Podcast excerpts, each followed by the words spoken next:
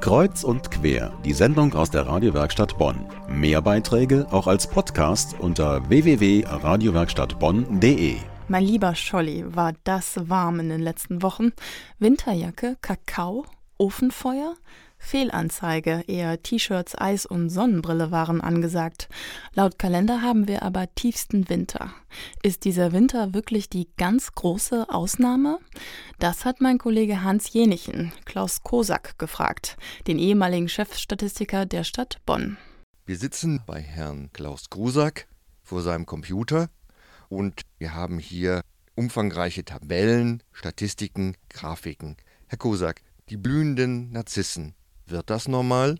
Ja, das ist schwer zu sagen. Im Moment scheint es wohl normal zu werden. In der Tat ist aber auch Folgendes zu beobachten, dass wir in den letzten 30 Jahren sehr warme Winter gehabt haben. Und die Jahrestemperaturen sind in den letzten 120 Jahren, so lange haben wir Informationen über das Wettergeschehen hier in Bonn, seither um anderthalb Grad gestiegen. Woher wissen Sie das?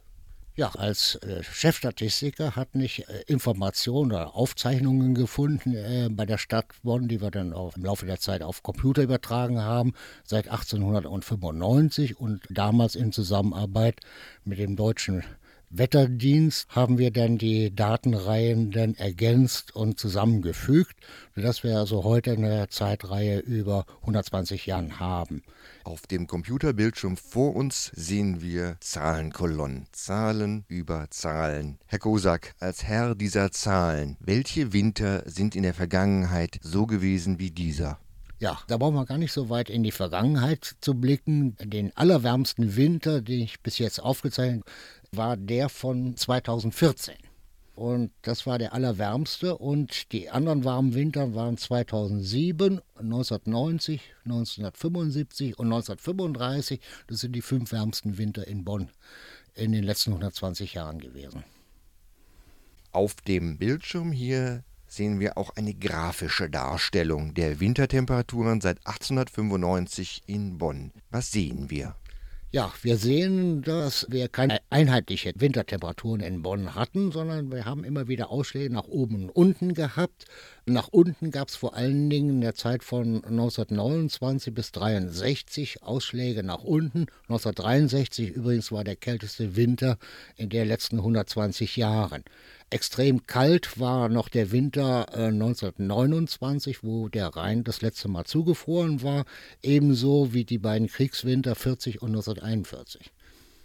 In den letzten 30 Jahren häufen sich die sehr warmen Winter und das hatte wiederum die Konsequenz, wie wir jetzt auch in dem aktuellen Winter sehen können, dass im Dezember bereits die ersten Frühblütler zu beobachten waren, jetzt hier im Garten, beispielsweise Gänseblümchen, Krokusse und ähnliches. Herr Kosak, abschließend die Frage, folgt auf einen milden Winter auch ein mildes Frühjahr? Nicht immer. Manchmal schon, wie im letzten Jahr beispielsweise oder 2014 ebenfalls. Aber es gibt auch andere Beispiele, wie etwa das Kriegsjahr 1944. Da war das zweitwärmste Frühjahr.